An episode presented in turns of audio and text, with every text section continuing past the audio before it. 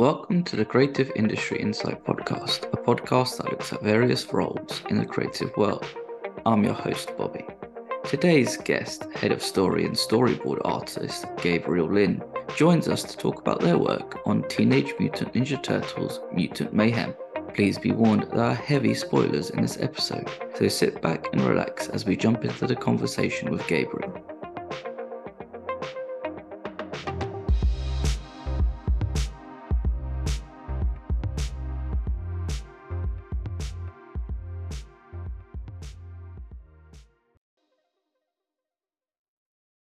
Hi, Gabe. Thank you for joining me today. Hey, thanks for having me. Glad we can manage to organize something and sit down and talk about the newest Teenage Mutant Ninja Turtles movie, Mutant Mayhem, uh, which has just come out recently. How have you found the reaction to the whole film? I think it's been pretty pretty positive, but yeah, I I try not to look at it too much because I think it'll just fill me with anxiety. I guess it's one of those things, right? If you're if you see something good and then it's great, you can have that sort of feedback. But then if there's uh, negativity, then you're kind of just like scratching your head, being like, ah, what happened here? Or then you could, might not get like might get like sleepless nights or something. Yeah, yeah. I feel like I've talked with friends about this for a while, but it was like I feel like my personal fear for any film I work on is like going to a movie theater with like your intended audience. Like uh, for for animation, it's usually kids, and then if you go into the movie theater and the kids aren't laughing or they're not having fun, it's like the biggest ah shit I fucked up feeling. Because like I think there's like I I don't particularly care as much about the critic rating type thing because you know it's an animated film for kids. They might like they might not like it, but it's like it wasn't made for them. But if uh, if kids aren't liking it, then it would freak me the hell out. I, I guess as well, like you're right with like films aren't made for critics and made for a wider audience, and sometimes those sort of films, especially if it's a kids' film, might not tick stuff for those critics as it's not really aimed for them. I always sort of picture uh, like the critic from Ratatouille on when it comes to these sort of things, where he's like harshly rating it, even though it might not be made for him. Yeah. But to sort of jump into the into the film itself, you're listed down as head of story and storyboard artist. Before we get into the project itself, what does head of story mean, and what are the uh, responsibilities that entails?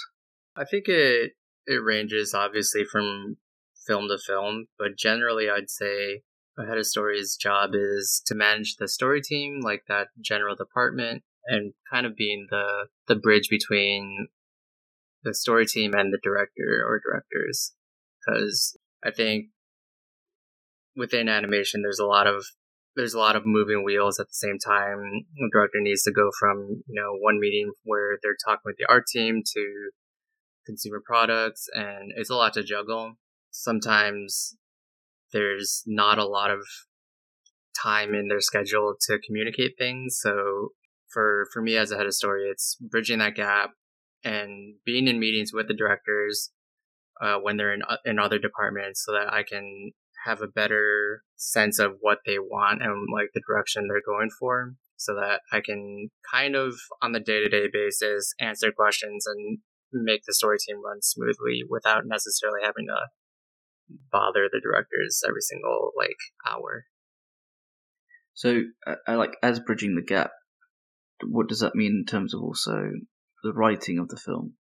So, is that the case of more sort of like as a head of story? It's more like a way of an animation thing of how your scenes will be played out or how they're going to be how they're going to look. In terms of bridging the gap, I think it's it's also like a so for story storyboards and animation, it's a little different than it is in live action. I think live action uh, storyboards you tend to do more detailed drawings, but they're just single drawings to develop like an idea for a shot, and then you pass it on to the director or the uh, DP, and then they go from there and kind of use your boards as cues. Whereas storyboards and animation, especially for the Ninja Turtles movie, it's a lot more instructive for the rest of the pipeline. So whatever I board or whatever artist from the story team boards that gets put directly into edit and then the animators take it and run with it. But for the most part, what we do is what gets into the movie. So I think in terms of like being that bridge for the director when they can't always be there, um, it's just uh, trying to allow each story artist to be themselves and contribute, you know, like their idea or vision for what each sequence should be and just trying to enable everyone to be the best possible version of themselves. It, it seems like there's a lot more pressure on you as being that sort of bridge, but then also uh, getting everybody to be moving in the same direction, especially when it comes to animation, because it is so different to live action. Where in live action, if a take is wrong or camera needs to be moved, you just set up the shot. But I guess with animation, it's completely different as there's probably there's so much probably testing and uh, research and development that needs to go in how characters will move and how that's going to affect sort of processes down the line. Yeah, and I feel like um, in animation, there's more there's more encouragement for board artists to take ownership in their sequences. So so the movie just came out and a lot of the artists are now starting to share some of the work and what's great is like, you know, an artist could be like, "Hey, you know, this this fight sequence or this moment in the movie is like for for lack of better words, like I did this." And with that comes like a lot of pressure for for the artists individually because every week or two we we have a meeting with the directors and they pitch their their idea for the sequence but what they're given is a script and they can take that script which is a lot of words and turn it into something of their own which is something i think that's uniquely animation. Because you know if you give if you give a script to three different artists like they they would come up with completely different sequences. Because you if you just have on a script like a guy walks into a restaurant sits down and threatens another man that could be interpreted and done so many ways and it's kind of up to the artist to do it. So i think the pressure is on them to make it cool and unique and the job for i think the head of story is to encourage them and help them do the best version of what they have in their mind and at the same time trying to keep steering them towards the vision that the director has for the general tone of the movie and how the characters would behave. I think this like leads to a sort of question. Well, I guess it comes down to the part of the film where we see the sort of fighting montage, and whilst watching it, there was a heavy old boy influence, shall we say, in the way that the camera moved down the corridor whilst the turtles were fighting. But when you have something where when we when they first have a fight in the mechanics workshop compared to when they're sort of going around town, there is a different sort of feel to it. And I guess it has that, both have that old boy reference as the fact that when they're fighting for the first time, they're putting ideas that they've seen on TV into practice, and then later on, just being sort of badass about it. When it comes to the sort of storyboarding and creating those visuals, how is it that you get your team together to talk about it? Is it a case of directors saying that this is how we want things done, that we're going to be pulling influences from these films? Can we go by that and then build it from there? Yeah, it's a little mix of both, and it's actually it's actually funny that you mentioned Old Boy. Uh, I don't did you, did you li- listen to any interview from Jeff? Did he mention this, or did you just kind of come up with that yourself? Because that was something that we did talk a lot about in terms of like inspiration. That was just came to my mind when I was watching the film. And it's kind of all by chance because I watched the trailer to Old Boy recently because they're re releasing it on the 20th anniversary, I think, of the film, and they've restored it to 4Ks. So I think that's why it kind of popped into my mind, and that sort of, and that's what sort of like two and two together but I'm kind of glad that I've picked it up rather than listen to interviews with Jeff. Yeah, um, I don't think he like for a while in the movie we actually did have like a a different fight sequence that we would call the old boy like hammer fight because it was a similar idea where the four turtles would be fighting horizontally from the camera into like a like a long fight just going down a hallway. That was like an idea that the director had, and I think we we decided to throw that into the montage as like here's where here's where we can put it into the movie that fits the story. For a while, he was like very into the idea of having an old boy hammer fight in the movie. But to answer your question, I think it's like a mix of both. Sometimes when the writers or the directors have like a, a sequence in mind, they'll also have some like comparisons to like other movies that they would really like to not imitate, but to capture the same feeling. They're like, hey, check this scene out. This is the inspiration while we were writing it. This is the general idea. So sometimes we have that to go off of. Sometimes it's uh, it's more on the story artist where they're like, "Hey, you you gave me like a pretty blank slate in terms of what to do, and I thought, hey, it would be cool to make it like this other movie." And uh, it's like a little give and take. Just to sort of, because I felt like we slightly not went on a tangent, but just to get us back on track. How did the project come about, and what was it that made you want to take it on? I mean, I couldn't tell you how the project came about because I was not there during its inception, but what got me on board was just getting a, a call from the co-directors, Jeff and Kyler, and just asking, you know, like, hey, let's hop on a call. They showed me some really cool art. Hey, here's the idea we have for a Ninja Turtles movie. Would you be interested in joining? And the art was so cool, I basically immediately said yes it was one of those moments where I think I had seen I had seen some early concept art and it looked really cool and very refreshing and it was something that I was like kind of looking for. I, the the studio I was at previously was kind of, for lack of a word, like not stimulating for for me personally. So I was looking for a way out, and they came at the right time for me. It's funny because a lot of guests that I talk to have those moments where things are changing and like all these sort of jobs sort of fall at the right time and those sort of moments of like opportunities just presenting itself when need be. But I think as well uh, on the strength of just concept art to take on a project as well, there must have been something that's really stood out to you when you're looking at all of this to be like, yeah, you know what, I'm I'm in, sign me up that's how a lot of my career has been. It's just like uh, lucky timing or or seeing something that clicks with you personally and just like jumping to that as fast as possible.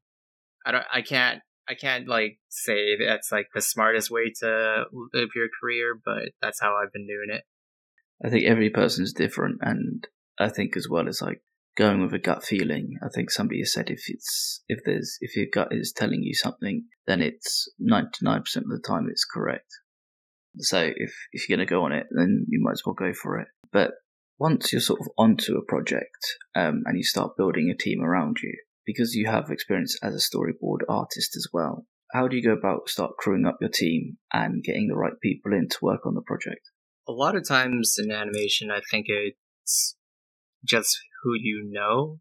So for so like what happened to bring me on board was just I knew Jeff and Kyler from from school, and uh, I think at that time at that time it was just Jeff as the director, and Kyler was the head of story initially. And then Kyler was like, "Oh, we should bring Gabe on board." So they called me up, and that that's about as straightforward as it gets. And I think once we started staffing up uh, further down the line, uh, it was the same deal where it's like, hey, we need good artists. Do do we know any?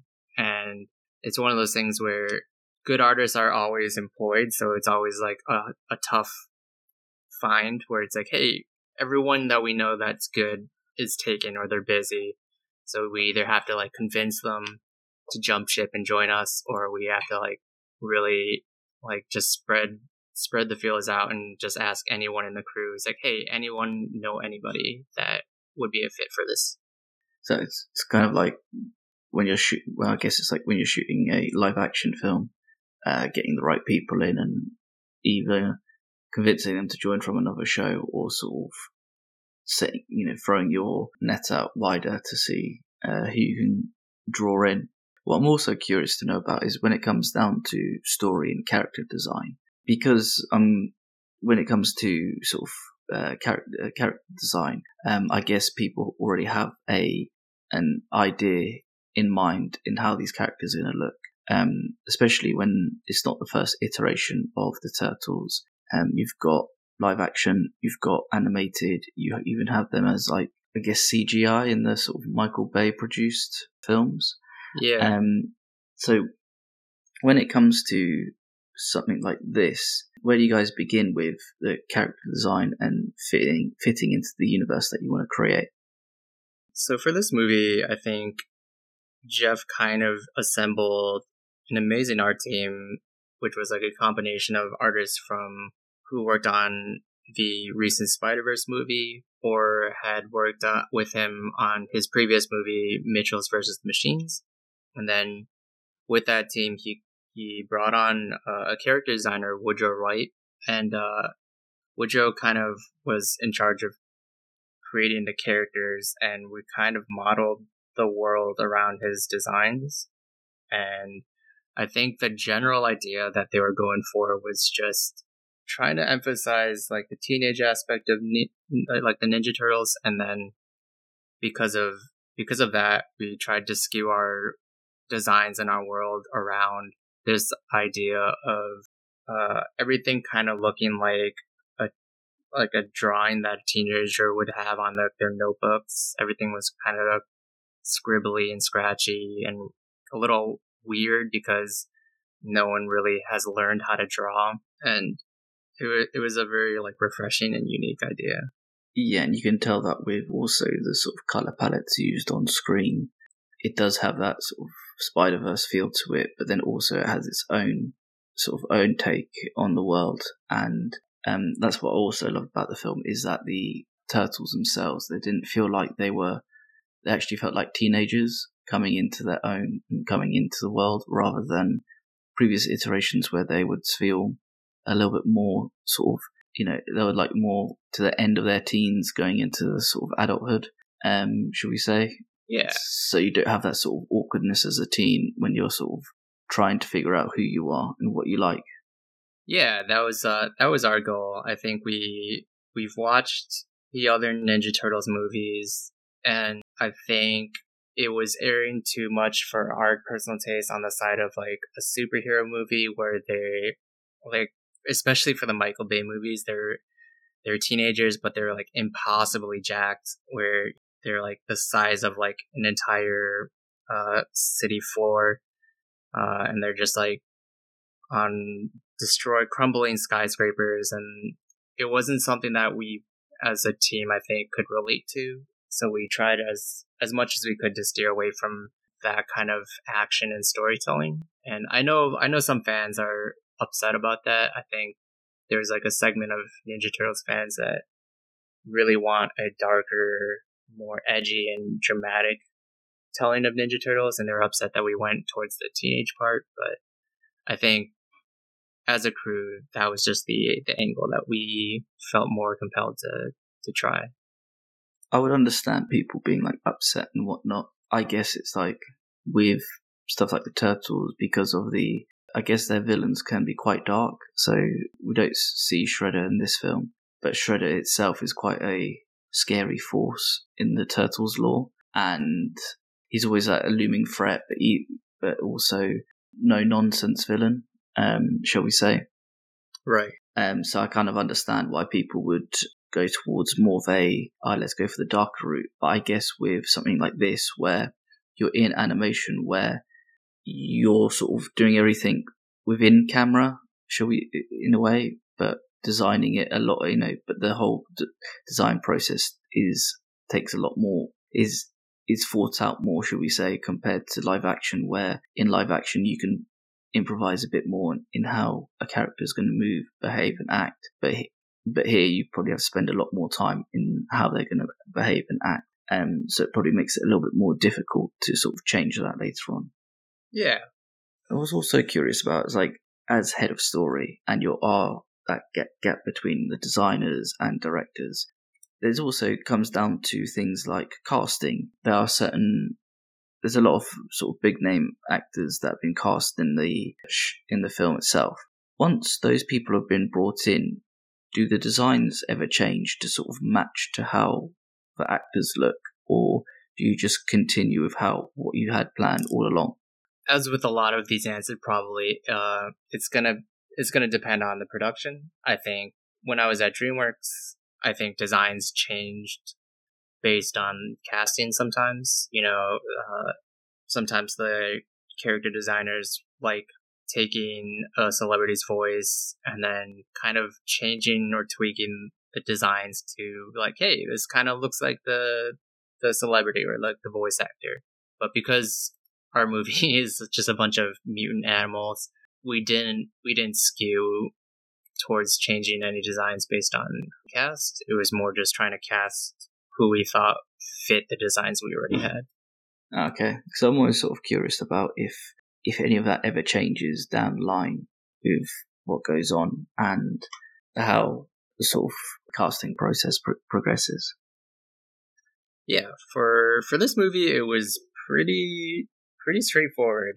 We we had we had for the Ninja Turtles, we had a bunch of auditions for the main four, and we just I don't think this is very common, but Jeff was very inclusive in the casting process. So while we were working on the movie, he would be like, "Hey, here's here's some recordings of some of the kids for the Ninja Turtles," and he'd just have like a folder full of just audio recordings without any video or anything, and just being like, "Hey, for the story team, do any of these voices resonate with you for for the kids or for the Ninja Turtles?" And as far as the rest of celebrity stuff, uh, it, it was very fast. So it was just like, hey, these guys would be perfect for the villains. Let's hit them all up. And we were lucky enough that most of them just said yes immediately.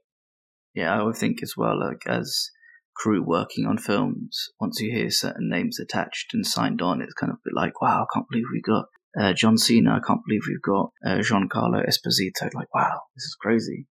Yeah, yeah, it's always uh it's always like surprising and also just like exciting cuz big names for for like for the moment it'll be like this is a real movie. We've got real actors. I think as well like once you get like one person it feels like it snowballs that another person joins and another person and you know, it's kind of just like wow like you're right like well, we've got a movie coming along let's uh let's get this party started yeah but also like when it comes to head of story, how involved are you in the script writing process and the development of the story itself, or is that is that taken care of by a whole different team?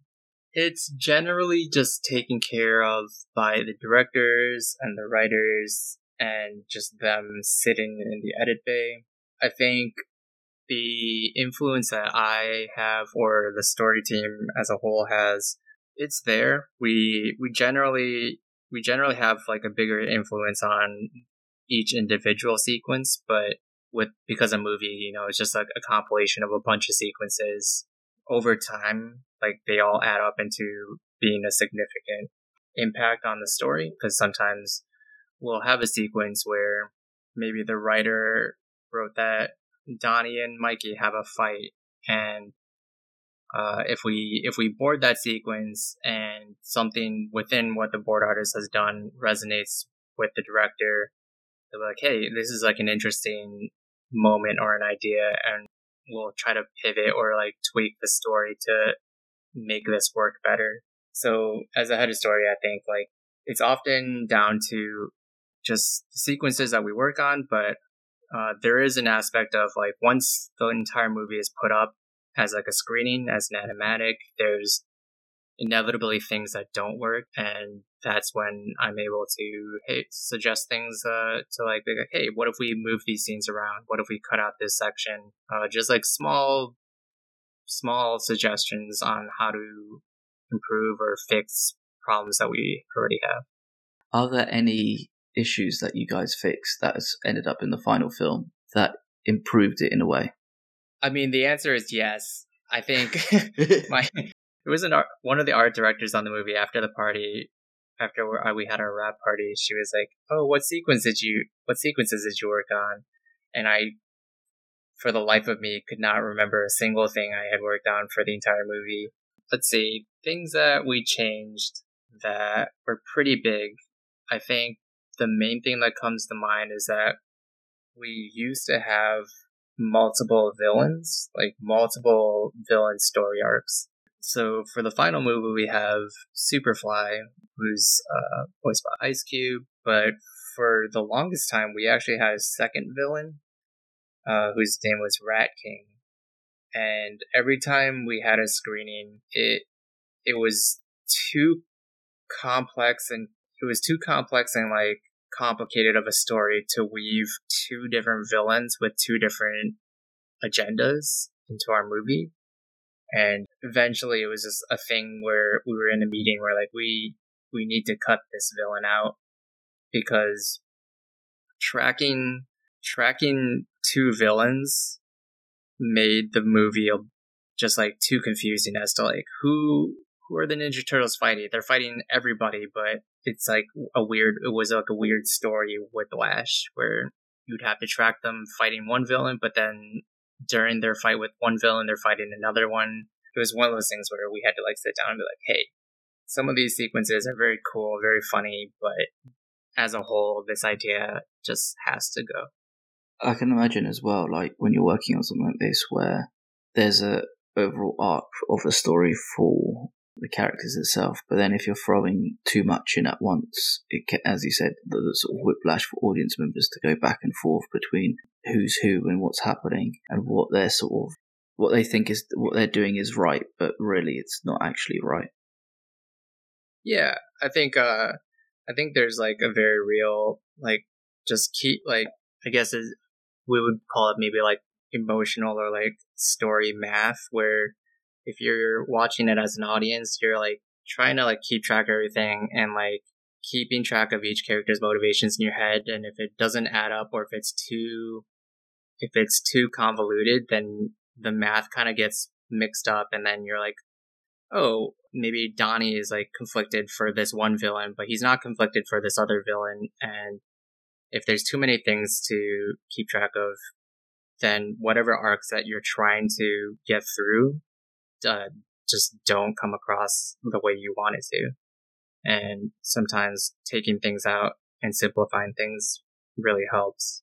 You mentioned as well Superfly, which is like a really great name and then also a character in itself. Because I guess like uh, as an older audience member, I kind of think of like Superfly as like blaxploitation character, or and once you you have that idea of like this super cool person, but then it turns out to be a fly. It's a really sort of smart and funny way. Yeah. So when it comes to something like that, where you have somebody like Superfly, where you build them up in terms of like story design and getting it to the final product, where did you guys begin with the design and also sort of weaving uh, the idea of Superfly in? So I think early on in in production, we had developed Superfly to originally be Baxter Stockman, and we just had Baxter turn into Superfly, but we found that it was just a little confusing and it, it required a little bit more time to explain this to the audience where it's like, hey, remember that guy from the beginning of the movie? He did all this and then like turned into the fly later. And it was just it became it became kind of just like a a more efficient and less time consuming thing to make him his own entity. That's kind of how we came up with what ends up in the movie, which is that Stockman basically created Superfly and that Superfly is his own being and with his own goals.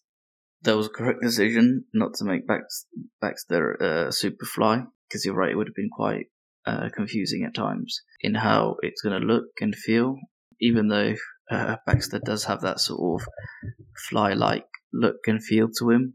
And he looks quite greasy. Um, that feels like that on the sc- it comes like off on the screen. But like on top of that, having that ability to sort of create more of a character arc for Superfly that there's a reason why he the, the fly is so angry and wants to sort of make them make everybody sort of be part of the world and be like as one, um, shall we say.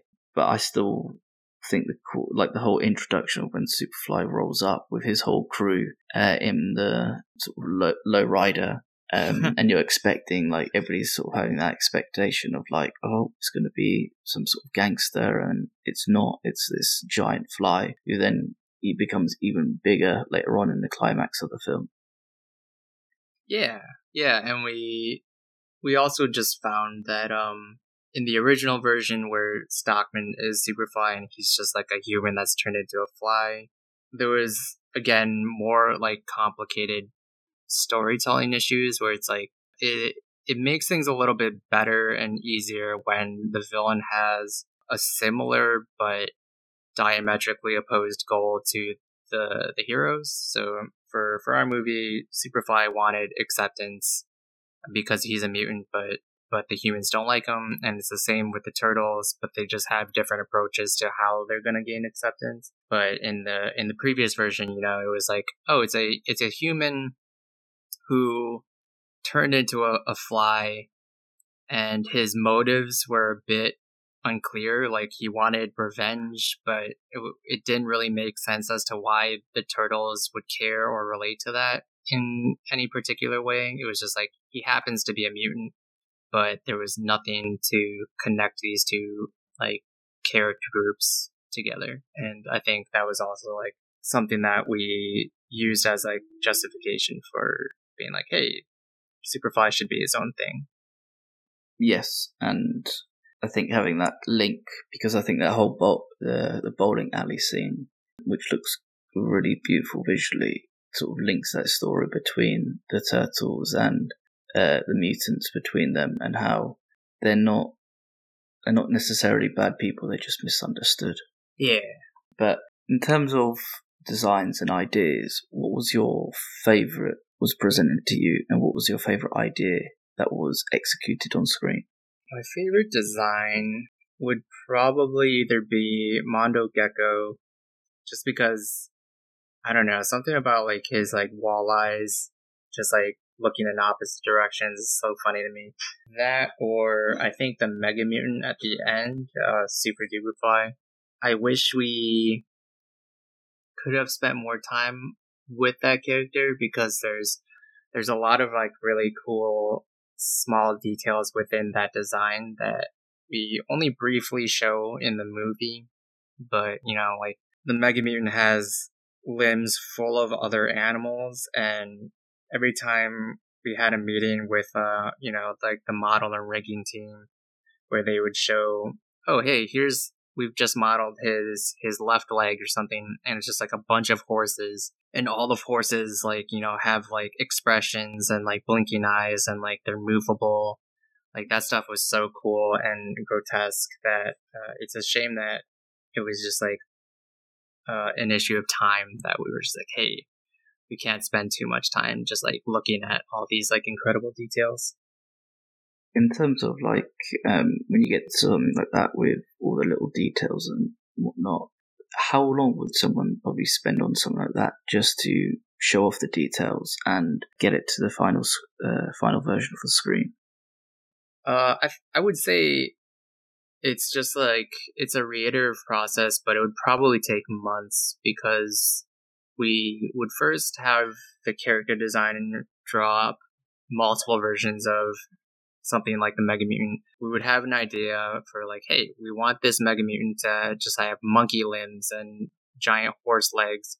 Uh, so they would come up with an idea, and then we'd reiterate on that. And then once we're happy with that, it goes into model and rigging, and that has its own pass. And because we used a vendor studio, that I wouldn't say it takes longer, but because they're in different time zones, we would have to it would it would kind of be like a, a game of telephone where it's like, hey, we'll we'll give you this assignment, and then we have to wait for a certain amount of time before they get back to us with their take on it. And it was just like a constant back and forth. But it, it takes a long, like animation takes a long time. So every every image, every design takes multiple passes, and then once once a design or a shot is approved, then it goes into like layout, it goes into rigging, lighting. It's it's a whole thing.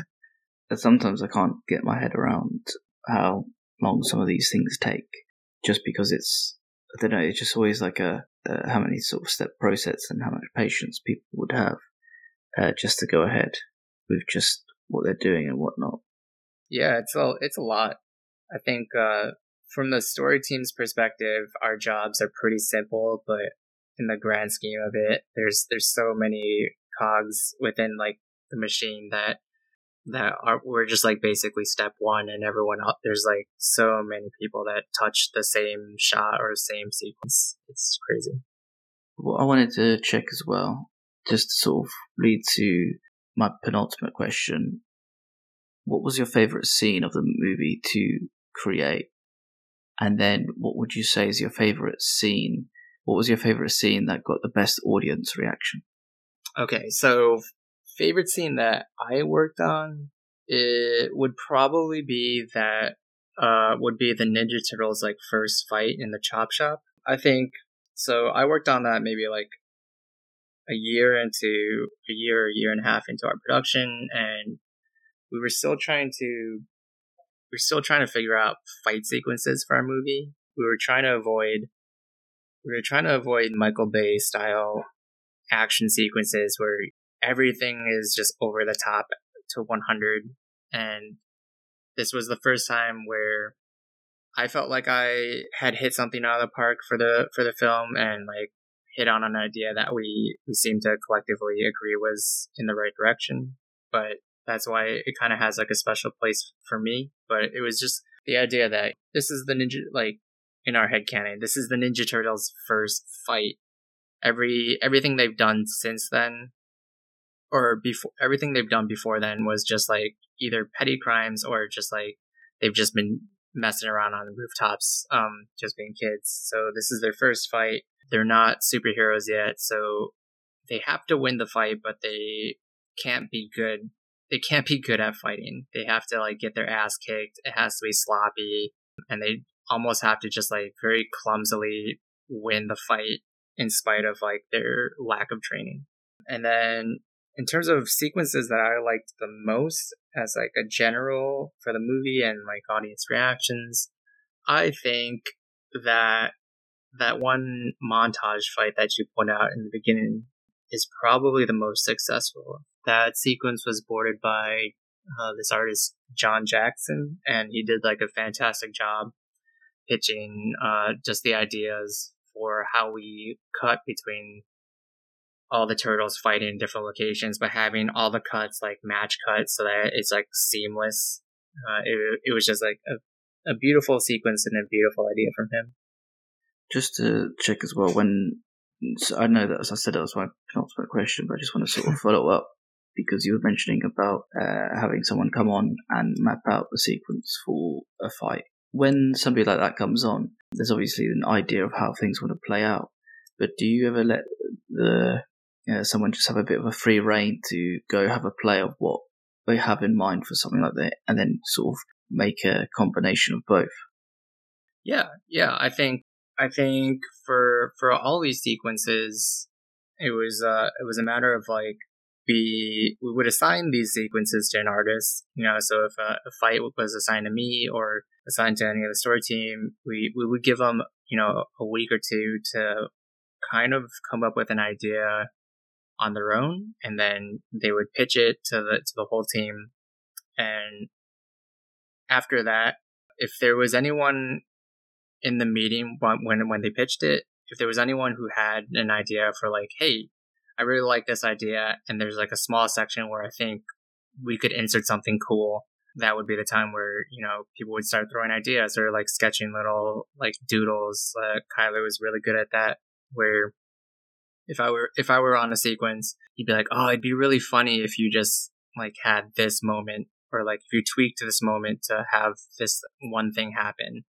Or uh, or another artist would kind of take the idea and be like, "Hey, I think I think I have an idea for how we can make this one section because like a lot of times the first scene that you work on is like maybe at best I would say like 70% there. You've got the bare you've got like the bare bones there and some ideas that aren't fully working and it takes like a couple more passes to fully get to the final product. So everything between now like the first the first attempt and like the final it's just like artists bouncing ideas off each other, saying like, "Hey, I think this works. This doesn't. Here's something you could try. Here's an idea that might make this moment land better." It's a it's it's really a team effort. Yeah, I I think like within that one chop shop fight sequence, there was another artist that worked on sections of it, and it was it was really fun because it was like uh he would his name is uh, Charlie Parisi, and he worked on some sections in the back end of it. And based on things that he did in the back end of it, I was like, oh, he like this could be a good idea. One of them being like he he had a he had a guy in the chop shop like drive a car at the at the Ninja Turtles, trying to like run him over, and just like really small details where that like I'd be like, hey, that one guy driving the car for the longest time we didn't have really an explanation for him. He he just like got in a car and started to try to run them over. So it's like it would be really nice if we tied him in in the beginning of the fight sequence, you know. So it's like Mikey, I think, crashes through a sunroof of a car and a guy chases him inside of it and gets knocked out. So that later in the sequence he comes back on he comes back conscious, sees the turtles, and then that's how he's already in the car and trying to run them over. Uh, and it was like a lot of those small ideas where different artists will board a sequence or board moments within it, and then everyone trying to take these ideas and make into one cohesive product. I think it's fascinating to hear the sort of build up and the sort of hoops that you guys have to jump through to make the scene work, and then like the reasoning behind how is this going to happen? How does A to B happen? How does this happen? And it's interesting to hear how so many people are involved and how the final product looks like as well. Yeah, it's it's it's a lot of fun. It's one of my favorite parts of it is just the collaborative aspect of it because honestly coming up with the coming up with like a whole sequence is just a lot of a lot of work and a lot of creative juice that one individual probably doesn't have, especially within our like very fast production schedule. So it's great to have multiple people thinking about a sequence and working together. And I can imagine it as well, like the once everybody's sort of got the creative juices flowing, the how they bounce off one another and whatnot. I think that's always the sort of something special when you're sitting there and you see the creative spark between a group of people and how they're going to sort of tackle an idea. Yeah, it's great it's great when uh when something you do or someone else has done gets like a room excited and they're like adding on top of it. It's it's one of the best films. Just to sort of get now actually get to my final question. Who is your favorite turtle and who do you think you relate to the most? Uh I personally relate to Donnie the most. I also just like for our movie I I like what we did with Donnie and just like the voice act, the whole thing. I think when I was growing up, I I was into Mikey. I thought I was like a Mikey guy just because you know he's he's the goofball kind of like comedic relief character that I I think most kids relate to the most. But now that I'm a little older, I I relate to Donnie. I think like he he constantly within the within our movie, he constantly has like the funniest expressions when he's just in the background and he's over he's just like over something that his brother said or he's like being really smug. Yeah, I relate to that a lot. I think I relate to Donnie as well. Not just because of like the glasses, but it's also like sort of tech aspect and I don't know why I've always he was always my favourite as well. And yeah, I could just probably relate to him, especially now even more in this film as well. Yeah, and I also I I do like that we made him a little a little goofier. I think I think uh, something that we struggled with was the very sometimes broad personalities of the turtles. Mikey's usually the goofy one with the jokes. Uh, Raph is always the angry one, and I was trying to trying to find that like extra depth in each character to make them feel more like a teenager. Like Donnie has the capability of being a shithead just as much as everyone else. And obviously that goes with everyone else where, you know, Mikey's not just the jokes guy, he's he's sometimes the glue that keeps the team together. That type of thing is it's great. Gabe, thank you very much for your time today. Teenage Mutant Ninja Turtles Mutant Mayhem is out now in cinemas. Go out, support the film, and enjoy it. Yeah, thank you so much. No, thank you for your time. You take care and bye bye. Bye bye.